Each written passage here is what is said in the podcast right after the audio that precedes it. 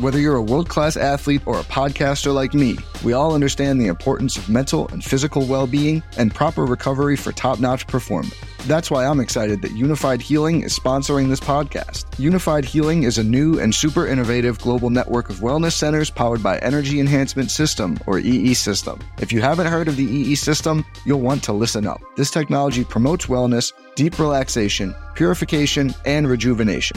At hundreds of locations across the globe, access to a center is easy and affordable. Interested in experiencing the EE system technology for yourself? Go to unifydhealing.com slash bluewire to learn more and find a center near you. That's U-N-I-F-Y-D healing.com slash bluewire. No material or testimonials on the Unifyd Healing website are intended to be viewed as medical advice or a substitute for professional medical advice, diagnosis, or treatment. Always seek the advice of your physician or other qualified healthcare provider with any questions you may have regarding a medical condition or treatment and before undertaking a new healthcare regimen, including EE system. Today on Not Sam Wrestling, Cody Rhodes. Need I say more? This is Not Sam Wrestling. This is not Sam Wrestling. Introducing your host from New York, here is Sam Roberts. Oh, man. Special edition of Not Sam Wrestling. Coming at you today, Drop it on the YouTube channel at the same time or within a few hours of the audio coming out. YouTube.com slash Not Sam Wrestling.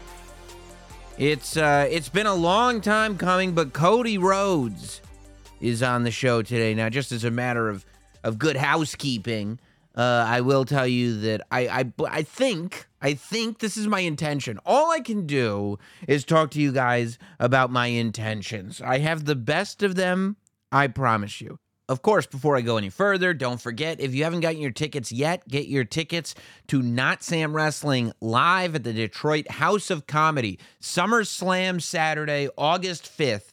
We are going to be at the Detroit House of Comedy at 5 p.m. Now, you're probably going, whoa, but I'm trying to go to SummerSlam too. Yet, no problem. The Detroit House of Comedy is only a block away from Ford Field.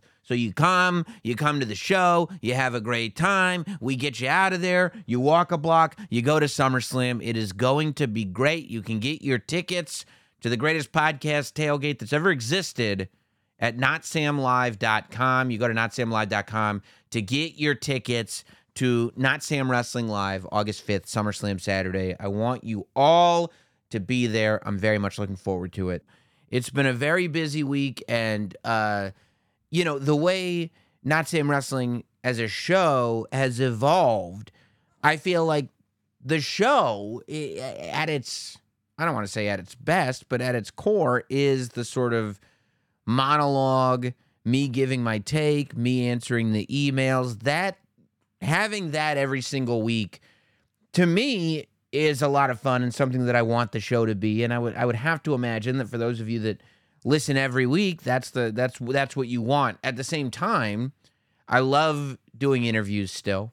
And I I would have to imagine that everybody that enjoys hearing my take on things would probably just as much, if not more so, love to hear from some of the biggest names in the world of sports entertainment. So, my plan right now is that uh, I will drop another episode this week, probably tomorrow. My plan would be to drop another episode. So, what is this, 457 ish? 457, 458? It'll say on the title of the episode. 457B will be released tomorrow, and that'll kind of be where I talk about everything that's going on the Bloodline segment on SmackDown, everything that happened on Raw, Dynamite Collision, the whole thing, everything we do every single week. So that's still coming uh, in my brain. Hopefully, you know, 24 hours from the time that you see this on your feed, you'll see that on your feed. But it's been uh, an extremely busy last week uh, doing a lot of, of juggling in the best possible way. It's it's the coolest thing in the world to be made busy by the opportunities that I find myself getting. Um, of course, Comic Con was this week. I got to go down to San Diego to be a part of Mattel's presence at Comic Con. uh, on Thursday, you know, the floor opens and myself, Johnny Gargano, Candice LeRae, we went live from the floor for the first time. We always do a video from Comic Con, but usually we like we tape it and then a few days after Comic Con comes out. Well, this time it was like, hey, if we're giving the news on what Mattel is giving us in terms of WWE action figures, why don't we get this video out as soon as possible? We have access to the booth like nobody does. So can we get it done live? And it and we could. And so it aired live on YouTube first thing Thursday morning. So if you haven't seen that and want to see what Mattel had on display in terms of WWE product, a lot of amazing stuff. The exclusive Muhammad Ali figure set, two figures, WrestleMania 1 referee and boxing Muhammad Ali, which both of them are amazing. It's so cool having boxing Muhammad Ali in your ultimate collection because that's one of those matches, right? Like we never got that uh, a boxer versus wrestler Muhammad Ali situation in a WWE ring per se. So the idea that you can put him in there against, you know, Piper, you could do Andre, right? Get Ultimate Andre versus Ultimate Ali. It's just cool. And then the the referee, of course, um, which is showcasing him from WrestleMania one. So like in terms of your figure displays, you can do. You've now got in Ultimate Edition form. You've got all the the the parts of that WrestleMania main event in either Ultimate or Elite form from Mattel. But in uh, WWE Ultimate form, you've got Hogan from WrestleMania 1, Mr. T from WrestleMania 1. Now you've got Ali from WrestleMania 1. Piper's coming out in Coliseum Collection later this year. So, really, and you've got Orndorff, and you've got Snuka, and you've got Orton in elite form. And I w- wouldn't be surprised if at some point any and all of those names come out in ultimate form. So uh, that's amazing. But all they had all these new Hogans, new Hollywood Hogan, new uh, uh, Hogan from the night that he first won the title. They also had the Iron Sheik from the night that that he lost the title to Hogan. It's just spanning through all of these eras. They announced the Mick Foley Faces of Foley three pack. Just Peter, they're doing a box set with The Rock, Peter Maivia, and Rocky Johnson. Except The Rock is wearing like his like five hundred dollar Hawaiian shirt, and he's got his loafers with no socks and his khaki shorts on. He's got a watch, and I mean, it's just the stuff that they're doing from every era imaginable is so cool, and it really does explain why WWE is so high on making sure they have their hands on all this IP because it never goes out of style. It's it's it's incredible to see. So me, Johnny, and Candice did that video from the floor of Comic Con, and then went upstairs where Johnny and I hosted Mattel's WWE Comic Con panel. Steve and Bill from Mattel were on that panel, along with uh, Mick Foley, Seth freaking Rollins, who's getting the Dusty Gear Mattel figure, and then uh, from Hell in a Cell. And they've already done the Cody with the injured pec, so you've got that whole match now. Uh, but it was Mick Foley, it was Seth Rollins, uh, John Cone and Nicholas came out, and they Mattel announced they're making a Nicholas figure. Remember Braun Strowman's partner Nicholas? Nicholas is getting a figure, uh, uh, and of course uh, Chelsea Green making the surprise appearance uh, on the panel. Chelsea Green showed up, one half of the new women's tag team champions, which we'll get into. Uh, but Comic Con was unbelievable as it always was. But right before Comic Con, I was in Atlanta. I went from home in New York to Atlanta to San Diego. I had to make a stop in Atlanta because this announcement comes out on Monday that Cody Rhodes is getting his own documentary on Peacock. American Nightmare becoming Cody Rhodes.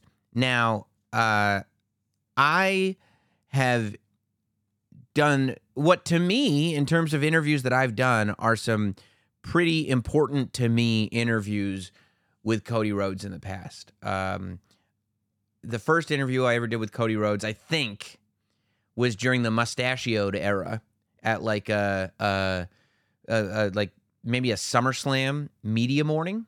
I feel like if I remember right, it was in a bowling alley at LA Live. It was SummerSlam weekend And you know, you're just going through interviewing everybody.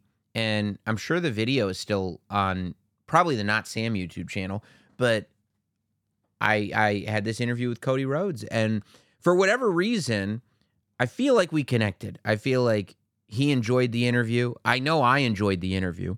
And I don't know, a, a camaraderie started to build to the point that when he started doing media, when he became Stardust, I think I interviewed Stardust twice. I definitely interviewed Stardust twice. Because once was with Linendoll at a WrestleMania, but before that, it was might have been a year later at SummerSlam. It was early into Stardust, and we did an entire interview. So Cody would wake up, right? And he'd get on a bus from the Talent Hotel at six o'clock in the morning. And at six o'clock in the morning, legit six o'clock, Cody is in full gear, full Stardust makeup. I remember before one media morning, I was staying in the same hotel and I saw him getting ready to go with a hoodie up, but his full makeup was on. I mean, the fact that he didn't like being Stardust, but put this much effort into it tells you everything you kind of need to know about Cody Rhodes. Um, but I remember the first time I interviewed him, it was fun. He stayed in character the entire time, but we had to do it twice because uh, my wife it was videoing for me at the time. She was the staff. And uh, I say that obviously tongue in cheek. And she hands the camera back to me and it's recording. And I go, Oh, you didn't turn the record button off. She goes, Yes, I did. And I go, No, it's still on. And she goes, What? And I go, The record button's still on. You didn't turn it off. It's no big deal. I just, I edit it. So it's not. And she goes, No, that's off. It's red.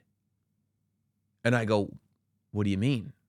And she goes, Well, I know it was on when when the interview was happening because it was green. And I go, No, no, green is not recording. Red is recording. And she goes, No, the timer was going. See the timer up here. I go, That's the battery meter. You're just running the battery, not recording. She goes, Oh no. I go, I mean, you know, you're not, I didn't teach you how to use the camera, obviously. This is my fault, not yours. You should, the fact that you're here for me says more about you, you know. So I go, look, man, we didn't get that to the publicist, Joe Villa. And he goes, oh boy. So I go over to Stardust at that point with Joe and I go, hey, man, can we do that again? And Cody as Stardust comes back to the table and he does another full interview as Stardust right there as it, and it's just like unbelievable. So we do a couple interviews with Stardust. Then Cody leaves the WWE and we did another couple interviews, one pretty quick after he left, and then a second one after he had left Impact, probably right before the launch of AEW.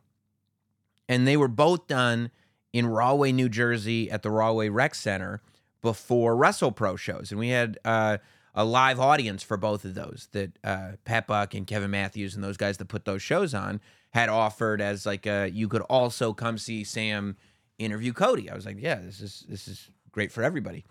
And those interviews to me are like really there's actually a, a clip of one of them in the Cody documentary in the in the Peacock doc.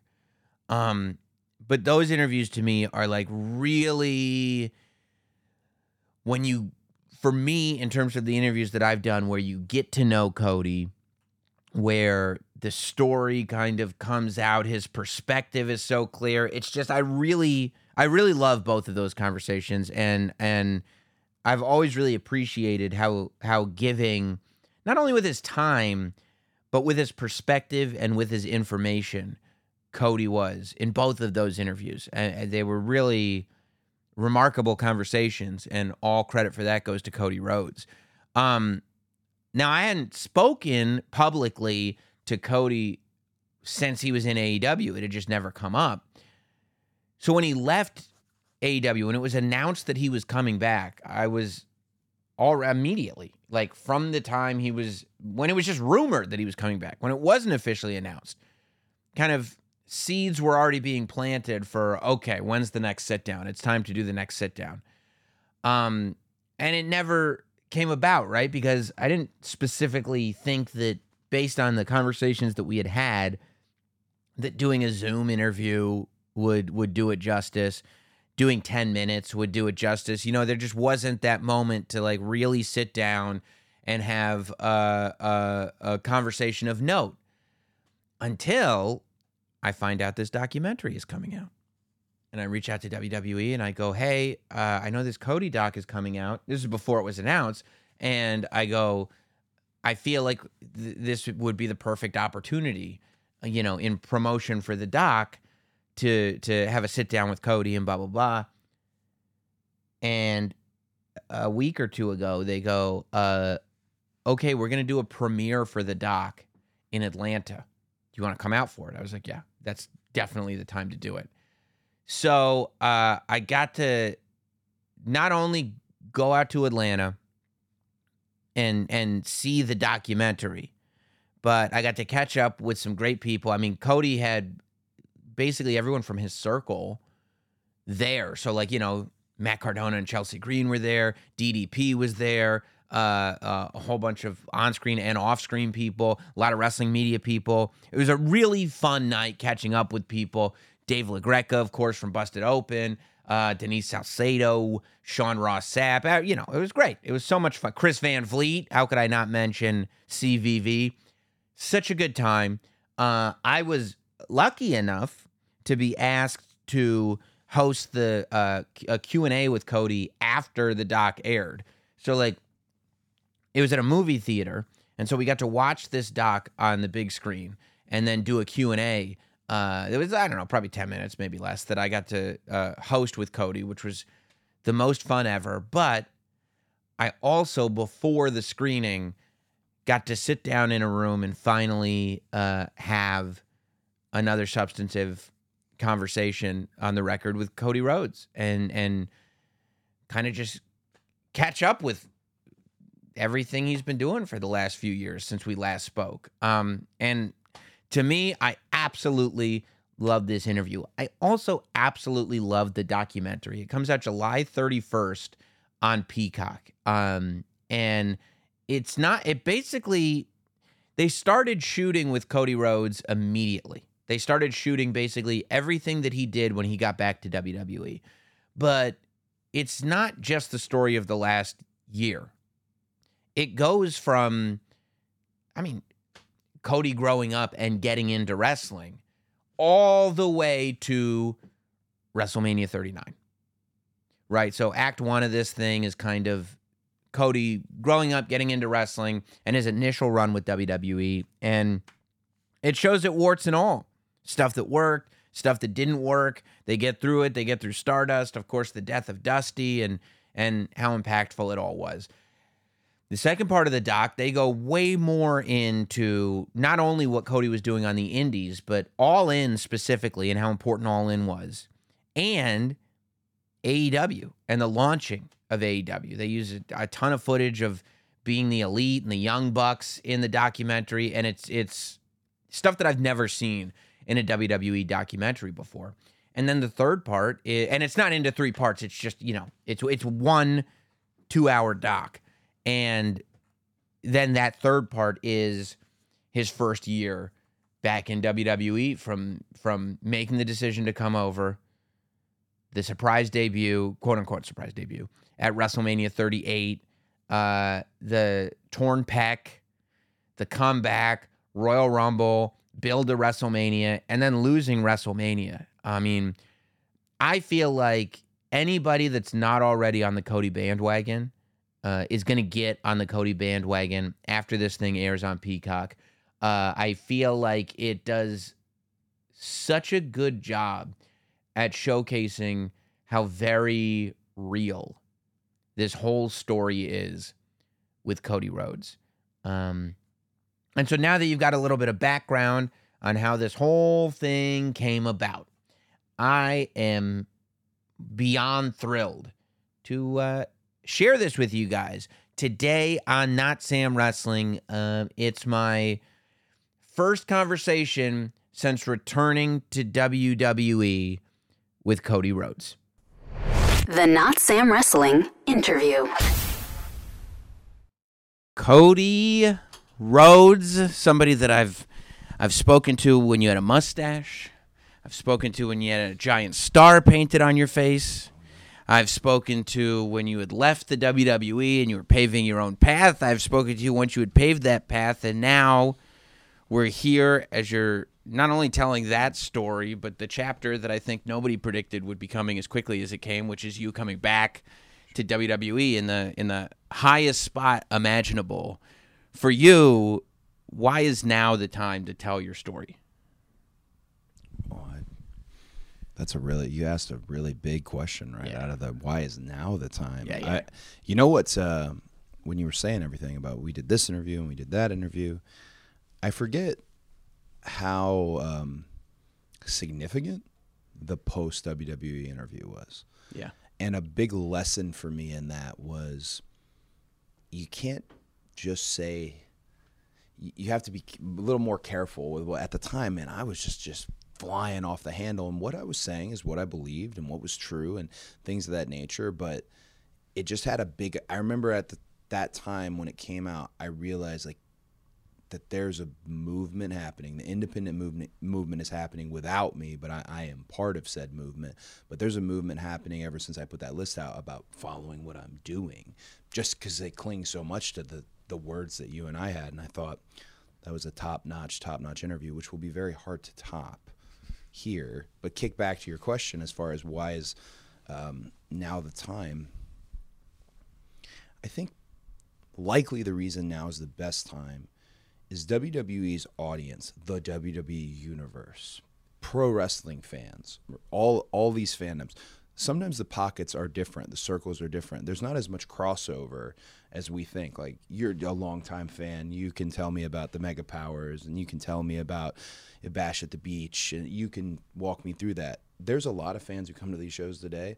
There's actually a lot of people in the locker room who are on these shows today who might not know about any of that. And um, that's why I think now is the perfect time for the from the perspective of WWE because it really does inform everybody as to what all took place. They think they might know the journey. Oh, he came back in Dallas, and Corey Graves said from undesirable to undeniable, and all the prodigal son, all that awesome stuff that Graves put on it, the the soundtrack essentially to the return. But what I love about the documentary is the it's the, the full story. We remember we are talking about finishing the story, which I now hate saying it. It's a meme, but if you want to know the story we're talking about, it's in this documentary. Yeah, yeah, and I also think that it it it drives home how real this whole thing is, and I think that that's why people have have connected to it. And you talk about connection and how that's kind of where you value professional wrestling to an extent. That's what makes you in your minds the best is your ability to connect with an audience. Was it tough for you right before you got to WWE? It felt like you were starting to lose that connection mm-hmm. with the audience in the promotion that, that you helped create. Why do you think when you got to WWE that connection came right back? Because I mean, we were talking about this before you got here, but one of the things that I think makes this era so special and you being at the top of it in the position that you're in is that I don't remember the last time good guys got cheered. Oh, well, I mean, hats off to all the good guys who are out there because for a for a hot minute they were endangered species. I mean, uh, from the insider perspective, the babyface was an endangered species, and now just look at the landscape. There's Seth Rollins, there's uh, Sami Zayn, uh, Kevin Owens, and there's people popping up left and right in terms of it's not so endangered um, anymore. I I think at the end of AEW, I, I was talking to my students about this the other day. It's just a a case of I've never underestimated our audience in a sense that I, that's why I, I use a lot of big words in promos, and people will say, "Oh, he's talking down to them." No, they're not. They're not down. Like these people, some of them are doctors, some of them are lawyers, some of them are in industrial work. It doesn't matter. It doesn't mean they're not educated. Like the wrestling audience is as educated as any audience, but at AEW, I think trying to do what I was doing there at the end was just a bit too meta mm. hey, the thing we want is you to turn heel. So for me to do that, to turn heel, is by saying, verbally out loud, I'm not going to do it, which is being a heel. Right. But that's not.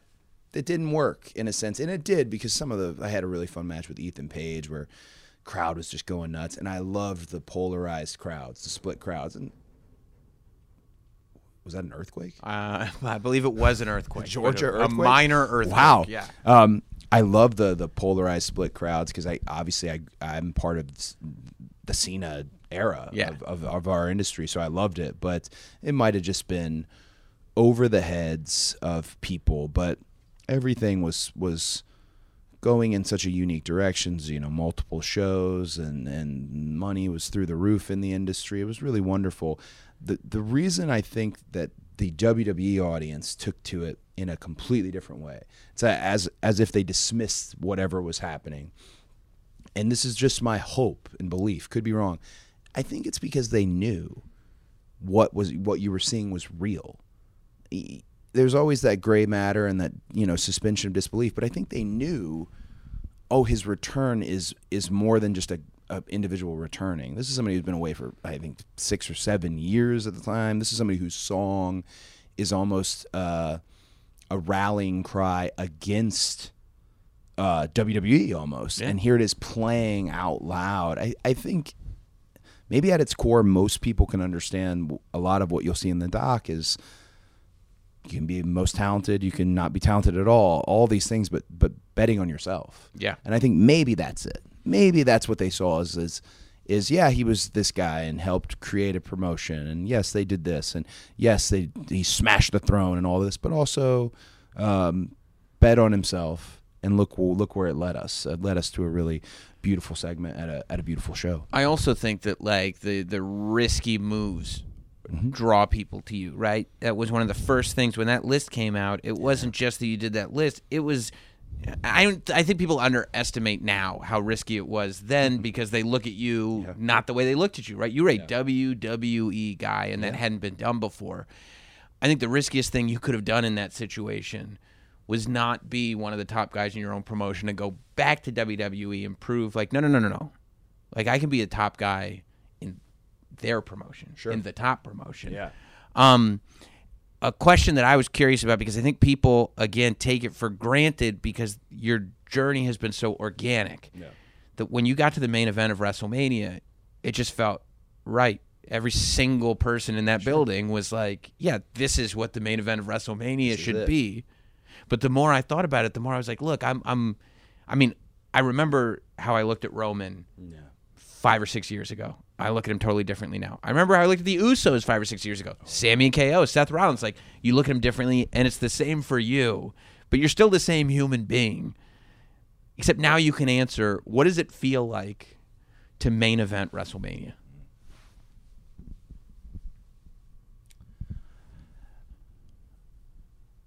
I think there's this natural high that you get from doing what we do. You go out, thousands of people, they screaming, cheering, booing, whatever it might be.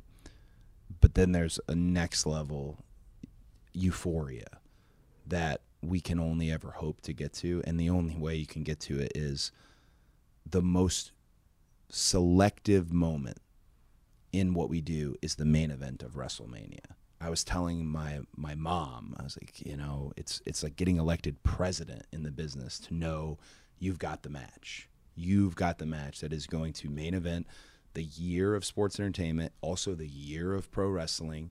It's going to put it all together.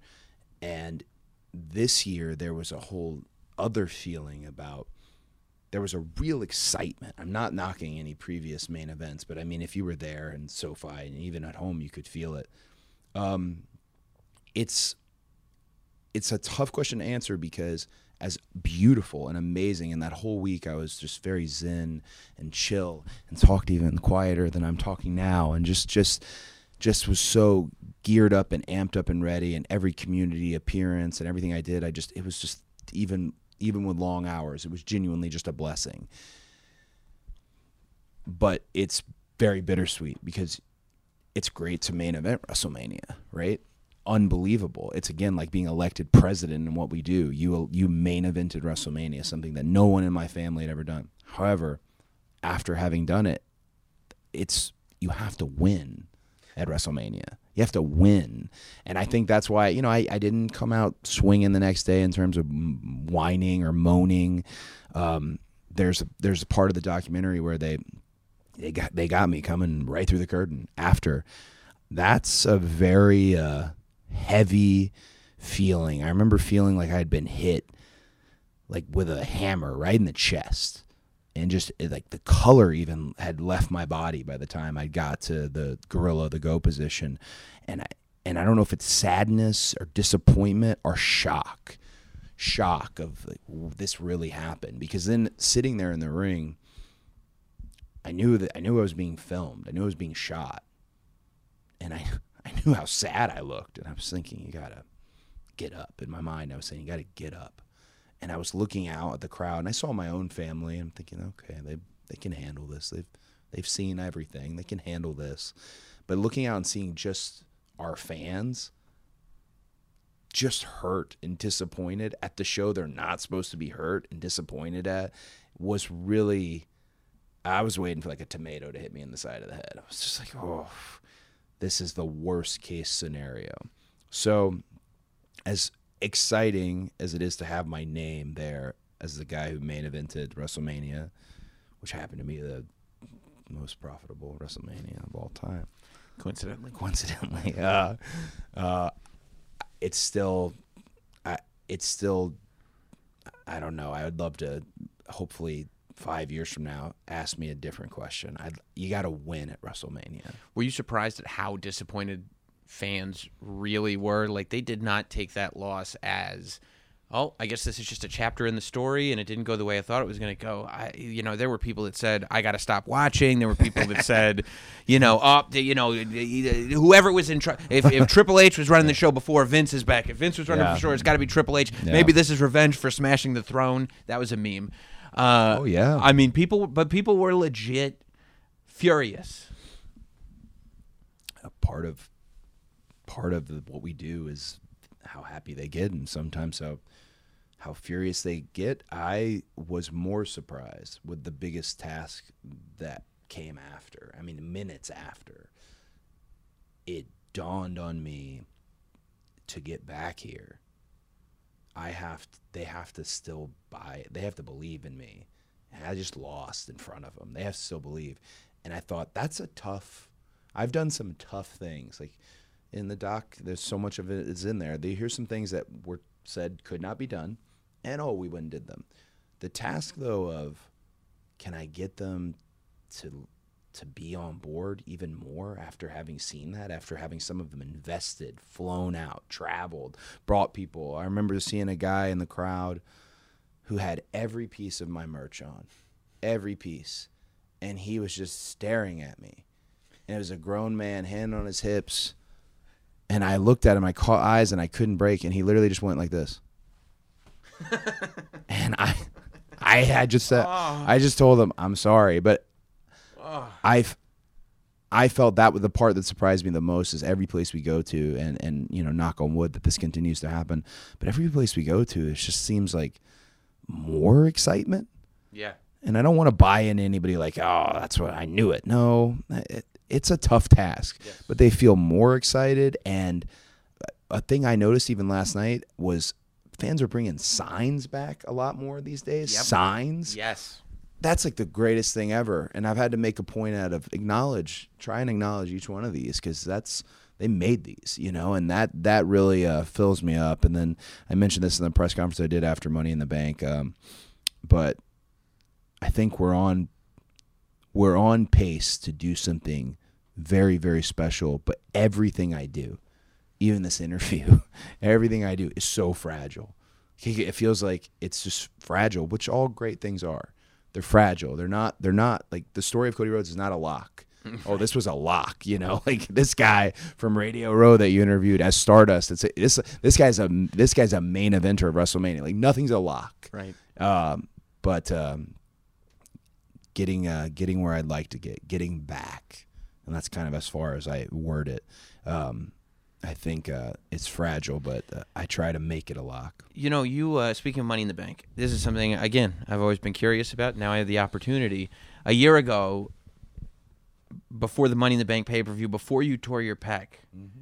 you did a commercial Oh yeah, in Vegas. in a stadium Ah yeah, were you there? for the Money in the Bank pay per view, and you said into the camera, I read. I read what was "The Money in the Bank winner, WrestleMania. main event's WrestleMania," and all of us went, "What are you talking about? That's not a thing I've ever." I mean, theoretically, they could. Theoretically, which makes it accurate. But here's what happened. Talking to your microphone, man. Oh, Come oh, on, dude. What are you, amateur? I'm an amateur. Uh, what makes it accurate, and I will say this about that shoot: that shoot fell apart uh, because we didn't run that Allegiant Stadium. Correct? Right. We didn't eventually go there, so it's a piece of history. This it was fun. I got the tour. Stood in the middle.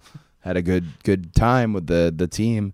Um, we did double check language, and as high up as you can go, we double confirmed language. So I think the thought process was the theoretical. The person who's holding the money in the bank is obviously going to be the undisputed WWE champion at some point, which is obviously means they would rest main event WrestleMania. I get that it's not. It's still not. Yeah, I've got to put that. The Royal Rumble is the thing we were describing, um, but we described Money in the Bank. We did double check. I said it.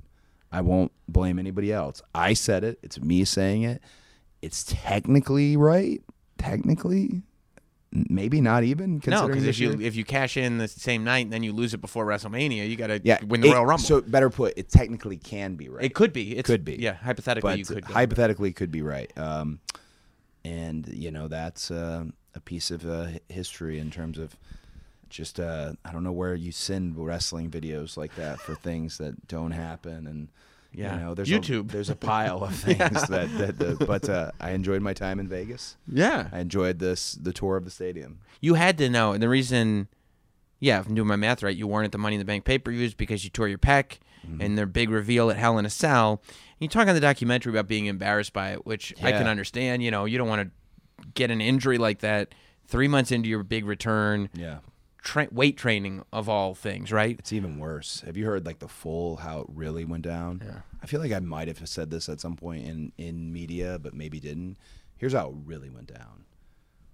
I walked into the gym, and this should already indicate where why I shouldn't have been in the gym. I walked in the gym in flip flops, uh, super high. I'd say like Cesaro level high shorts for whatever reason, tank top, open cup of coffee, open cup of coffee, like I'm 80 years old. Uh, and I, it's just I'm used to going to the gym every day. It's what you do. You're a wrestler. You go to the gym every day. What I but I didn't really have a plan that day. There's a, another dude in the gym, mean mugging me hard. An older cat, and he's doing everything. He's so busy. He's doing the ninja. DDP? Nin, it was not DDP. he's doing the ninja style pull ups. He's dropping down to do burpees. He's running. There's two of us in the weight room, and he's taking up like five different spots. So I thought, and looking at him, I remember thinking like, I'm gonna blow this guy away. I'm gonna blow this guy away, right? So I put 295 on the bar, uh, and 290. I'm at the time was probably benching like 305, 315, which you warm up to. I'm not a naturally gifted lifter. I don't have that type of just random strength like combine where you're busting out 225. So I put 295 on the bar. I did stretch a bit, sipped some of this coffee, looked him dead in the eyes. He was looking at me sweating. It was really uncomfortable, really tense. And as soon as I took the bar off, as soon as I took the bar off, that's when I tore my pec. I didn't even get down. My pec hmm. on the right side completely is, and they say, "Oh, did you hear a pop?" I didn't hear a pop. It felt like Velcro. You feel it rip through your body, and then it's it's like so. Imagine the bars here. You feel you losing like where you have no strength. You feel it. So I dropped it and flipped it. I never put the deals on the side for this reason because this is going to happen to somebody, or you're just gonna have too much weight. I flipped it off and it fell. That dude came running over to me and was the nicest human being ever. Are you okay? Did you did you just tear your shoulder? What happened, man? Do you need anything? After all this staring and sweating and all this like mean mugging that was going on, I remember I knew too. I was like, "Oh no. Oh no." And then you can feel it. Like if you put your hand right there, Ah. there's nothing there anymore. Um, I mean, safest way to put it is like a boob. Yeah. It becomes a boob, yeah. And then they make you plank to see if it falls. It does. And I planked and just fall. Like, why do we need to go get an MRI? Pretty sure. Uh, and then I went and got an MRI, and I was just. That's why I was embarrassed. I shouldn't have been. I shouldn't have been lifting that heavy. Uh, which I did lift heavy and I did stretch, but I wasn't hydrated. No aminos, no plan. Uh, that's before I'd really taken on a trainer full time. It was just stupidity. Just thinking you're still legacy aged Cody that you can just do this stuff. You can't just do that stuff anymore. So But you did have to know when you said, "Okay, you're leaving." Voice notes going. You got to let me wrestle. You got to let me oh, wrestle. Oh, yeah, You got to were- let me do this match. When you went in there for the match, Yeah. right, and you take the jacket off, you mm-hmm. have to know, as somebody that is so entrenched in this business, this is a forever moment. This match, this moment is a forever moment, and this hmm. match, almost regardless of how it comes out, it happens to have come out in a way that I don't think anybody could have predicted how good it was going to be. But you had to know going in, embarrassing as it may be, this singular moment, this is a forever. from you hearing it, I so I think like you because we're of I think what are you? You- 39.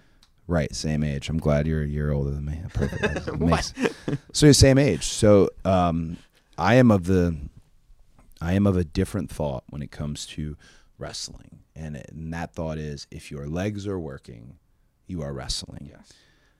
I didn't know we were having a forever moment because the modern generation, and this is not a knock on them. I've learned this at my own school, talking to them, listening to them. The younger kids, there's nothing cool about what I did. They're the type that I kept seeing. Uh, I remember seeing on Twitter the other day that people were taking off of shows because they were sick, and that was being advertised like such and such is sick. I would cut my hand off if if if I took a show off because I was sick. I'm not. It's a. It's probably not the correct mindset though. Like it is probably toxic. It is probably alpha. All those things you hear, whatever. It's but I can't break it. It's the mindset I came up with. My legs are working. I go do this. So when I was out there, my fear was not that I was gaining any fans. My fear was that the very ardent fans watch this and love it so much and are just deeply entrenched in it are going to be swayed by our, you know, the TikTokers of the world who think this is a very bad example. Mm. I can tell you right now, it's a bad example. I tell my own kids, like the students at the school, never always you can always work hurt, never work injured. I, it's a bit now when I say it because I worked completely severely injured. I just didn't know how else to do it. I didn't. I was not going to not have the match. I walked into the Allstate that morning and my body like my I was the the poster. So to see the poster in the stands and I see the poster on the chairs and the guy sitting in the chair goes, "Is this you?" Go, yeah. He goes, "Oh, that's so cool." I'm like, "Oh man, this sucks." Like this this was my first opportunity at the main event. So I wasn't. I mean, those voice notes were rough. I've listened to them back a few times because the director Matt Brain had me listen to them back. Um, man, just I didn't know how else to do it. So you think, oh, forever moment. You know, you saw Jordan with the flu, Right. Schilling with the sock. You saw this. But you know what? To this day, Yeah. you can go to the store and buy flu game Jordans, and they're going to be one of the Oh. hottest selling shoes, right? Bill McKenna went right to work to make a Cody Rhodes torn pec action figure. I Like, I think there's a plenty of people who appreciate it, respect it, and they get it. And and I wanted them to see. I, I do have a really high tolerance for pain. I don't know if that's a cool thing or not. I just I wanted them to see and give them something to remember by. And the whole thing is confusing when I think about it. I was embarrassed that I was injured, but then in that moment, I did know it was a forever moment. I felt I can't tell what it is because there's a big divide today. Health and safety is massive. It is paramount. Um, so I I tend to lean towards the Gen Z. Oh, I'm I got a cough. I can't work. Okay, Uh, yeah, I'm not gonna say no. Right. Because you take care of each other more than perhaps us idiots do. But I would rather still be an idiot. although this is the attitude that I've heard about uh, in promos in the past. Uh, speaking of like the attitudes that older generations took, Mm-hmm. were you surprised when you stood in a wrestling ring and Arn Anderson informed you that should he need to, he'd take out his Glock. Glock Anderson. Did you know that Arn Anderson was going to make himself famous yet again by Um, bringing up the Glock? I didn't know, and one of the best things about it, about it, and uh, uh, Tony Khan can tell you his version of this is the same version. But Tony and I were standing there, and Arn said, "Hey, you want me to tell you what I'm going to say?" And uh, I told him, "No, all good. Just remember the thing at the end, whatever it was. Remember the thing at the end." And Lee Johnson, who's a child, who we're developing and going to be a big old star one day, whatever. He's in the ring. That to me is the best part about it. Is he saw it live in person because when Arn uh, mimed or pantomimed that he was going to quote blow my brains out uh, with his fictional thing, I uh, I thought that's it. That that that one's it. That this is not going to be on prime time. That's it. That's and I, I thought I thought it so much in the moment. It's a scary moment. I'm standing there. I, I think the colors like leaving my face. I immediately came to the bank and I was told, please text Sam Linsky. Sam Linsky's a big ally to wrestling, a good guy. I like him. Um, he was in charge of things. He didn't care at all. And I think the reason he didn't care at all, and we can only, if someone else had done it, huge problem. Right. Arn Anderson can do whatever he wants, and that's really the rule with Arn. My Arn can do whatever he wants. I miss Arn greatly. I think had I had Arn at WrestleMania, things might have been different. Uh, he just was a huge positive force for me there, and he's so freaking smart about what the psychology of a crowd, and not enough people go to him. Plenty do, but not enough go to him and say, "Hey, what about this?" Because they don't want it changed. You don't have to change it. You should at least hear what he's thinking, though. I mean, he's you've got you got your you know your Spielbergs and Coppolas and your Scorseses and all these people and this the cinema meme. You know this Arn really is one of those. He did this at the highest level. People rioting over stuff Arn did in the past, and here he is getting famous again, um, just in an inappropriate way. But I uh, I I love uh, love Arn, miss him.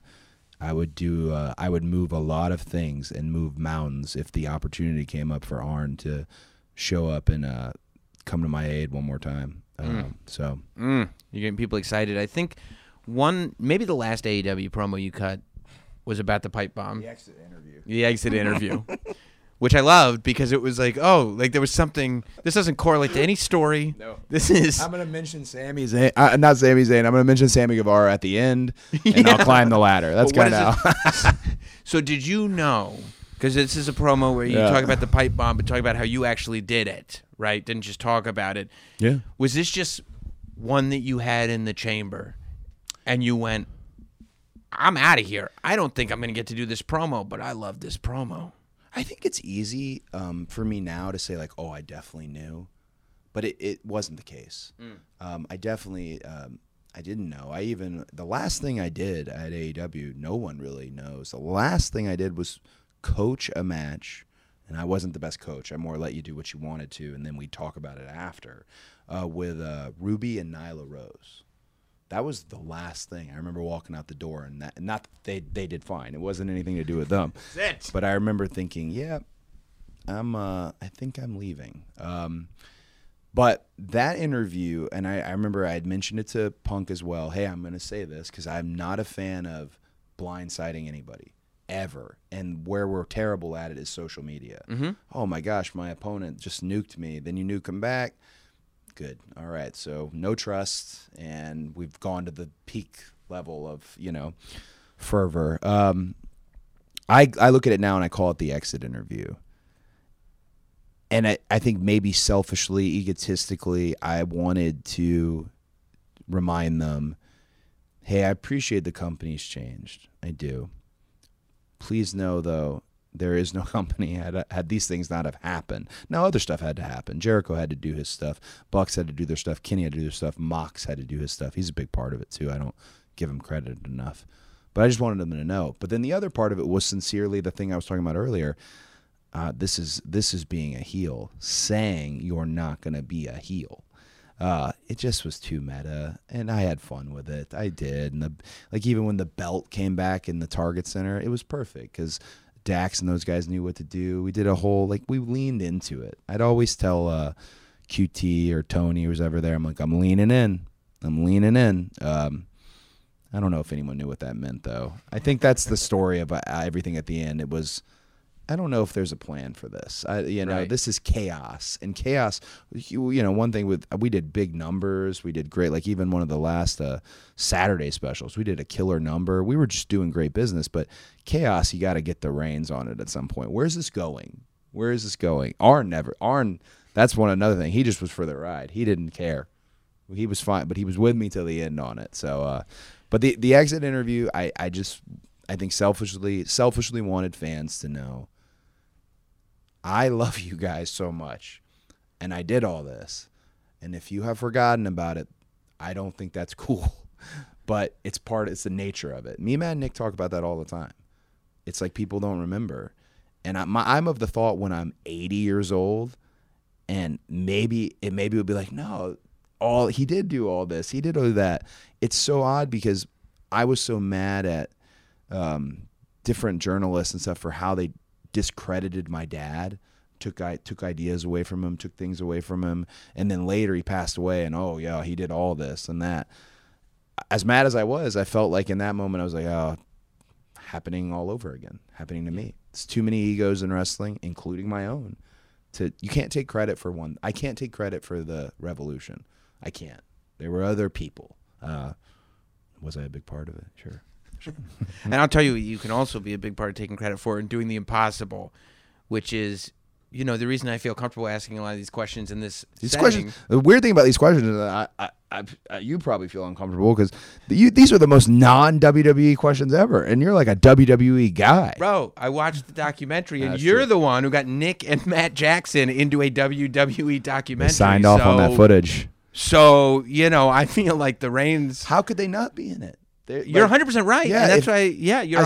I, saw some people when the doc trailer premiered uh, who were thinking like, "Oh, here comes revisionist history." I'm not gonna. Rev- in 2023, do you you think that's a good idea? yeah.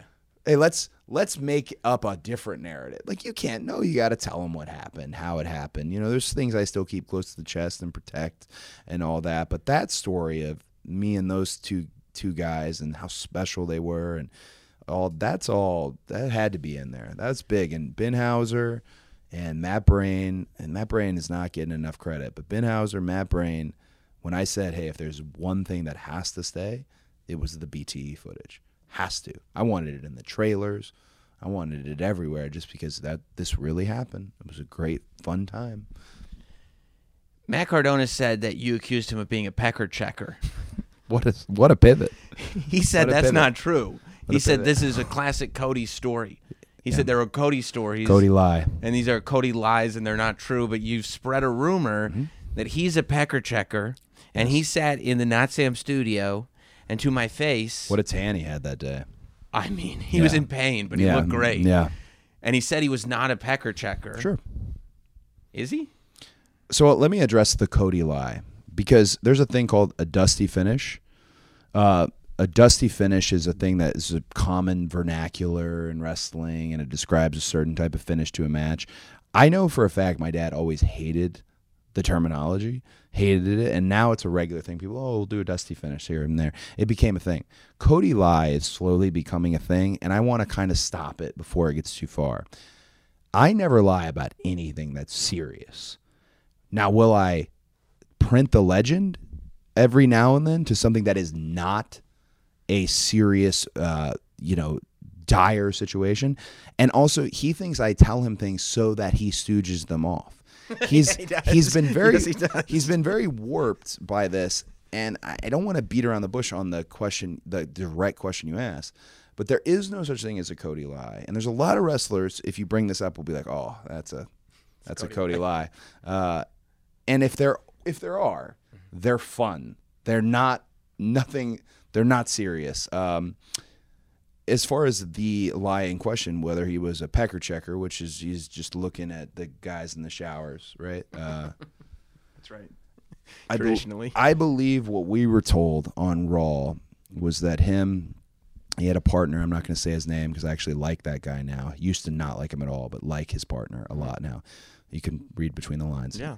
Him and his partner were thrown out of the locker room because they were they were peeping in the the showers with with the other guys, and I uh I I did I tell some people that very likely. Yeah. Uh, did I Well, you, you don't lie about serious things, but if there's a pecker checker on the loose in the locker that room, seems that's pretty that seems like a serious. serious matter. pretty serious. But I was told they were thrown out of the locker room because of it. He today disputes it. He also disputes another huge story, uh, which I'm not. I'm tr- I'm going to end it, and I'm going to do the best thing I can for uh, Matt Cardona because I really like Matt Cardona.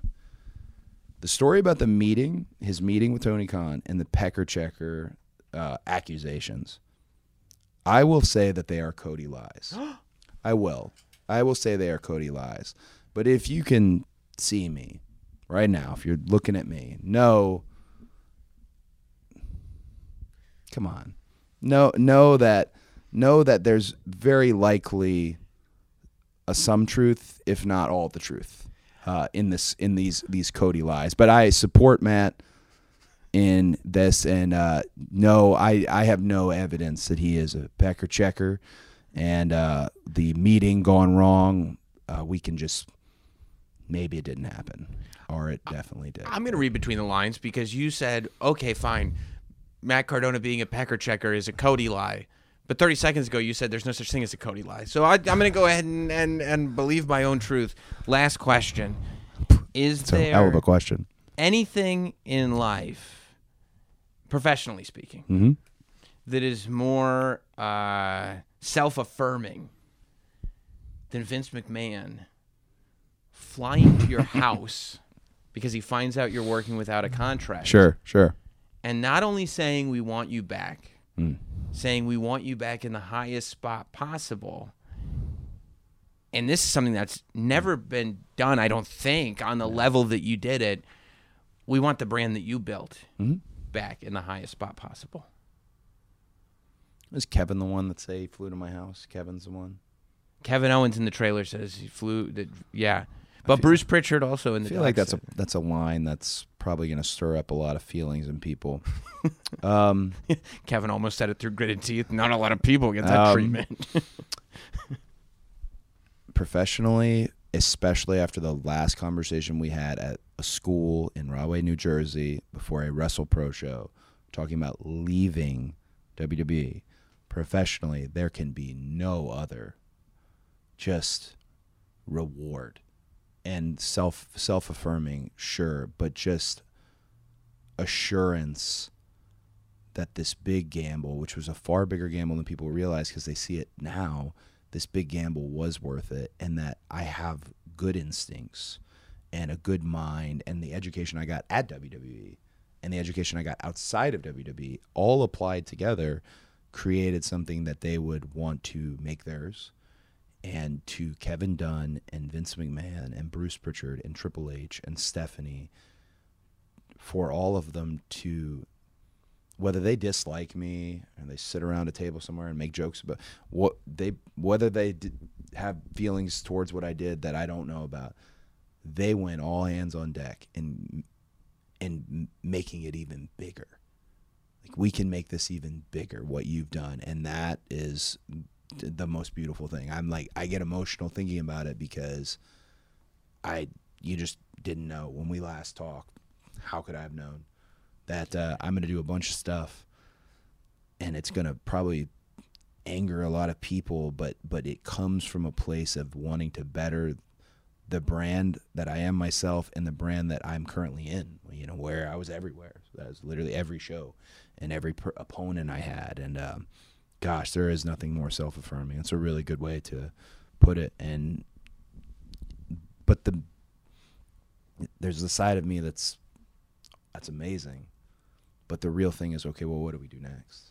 Yeah. That's the real like, what do we do next? In five years, will they how excited will they still be about you know what do we do next? And that's the responsibility I have. And Nick Khan I should mention him as well. He's really big on the responsibility that I have. I never really had it before, and now I have that responsibility, and I just want to live up to it. See, we went WWE heavy at the very end there. That's how yeah, we, we right we before you asked the most Boom. probably the, the most poignant, like beautiful question you asked: Is he a pecker checker? We got to take people So on a journey. What happens This is, the story. So what happens is, is these luminary figures we all just mentioned, they end up watching these interviews. We never think they do. No. And then they'll end up saying like, "Oh, I saw your interview where you said something that you're please. I hope you didn't see that. Like, did you see? Please." So now that beautiful question is in the same interview where you asked, "Was Matt Cardona a pecker checker?" people need the information. People need to have it. Well- I so appreciate you sitting down Yeah, again with you. me, Cody, and, and getting to talk to you throughout these chapters is a huge privilege for me. It's really, I mean, it's it's remarkable as a wrestling fan Yeah. to watch this story play out in real time is one of the most amazing things to see. So, I mean, congrats and and let's keep it moving, man. Yeah. Thank you so much. Thank you the you, dude. man. Thank you very very much. it. Thank you.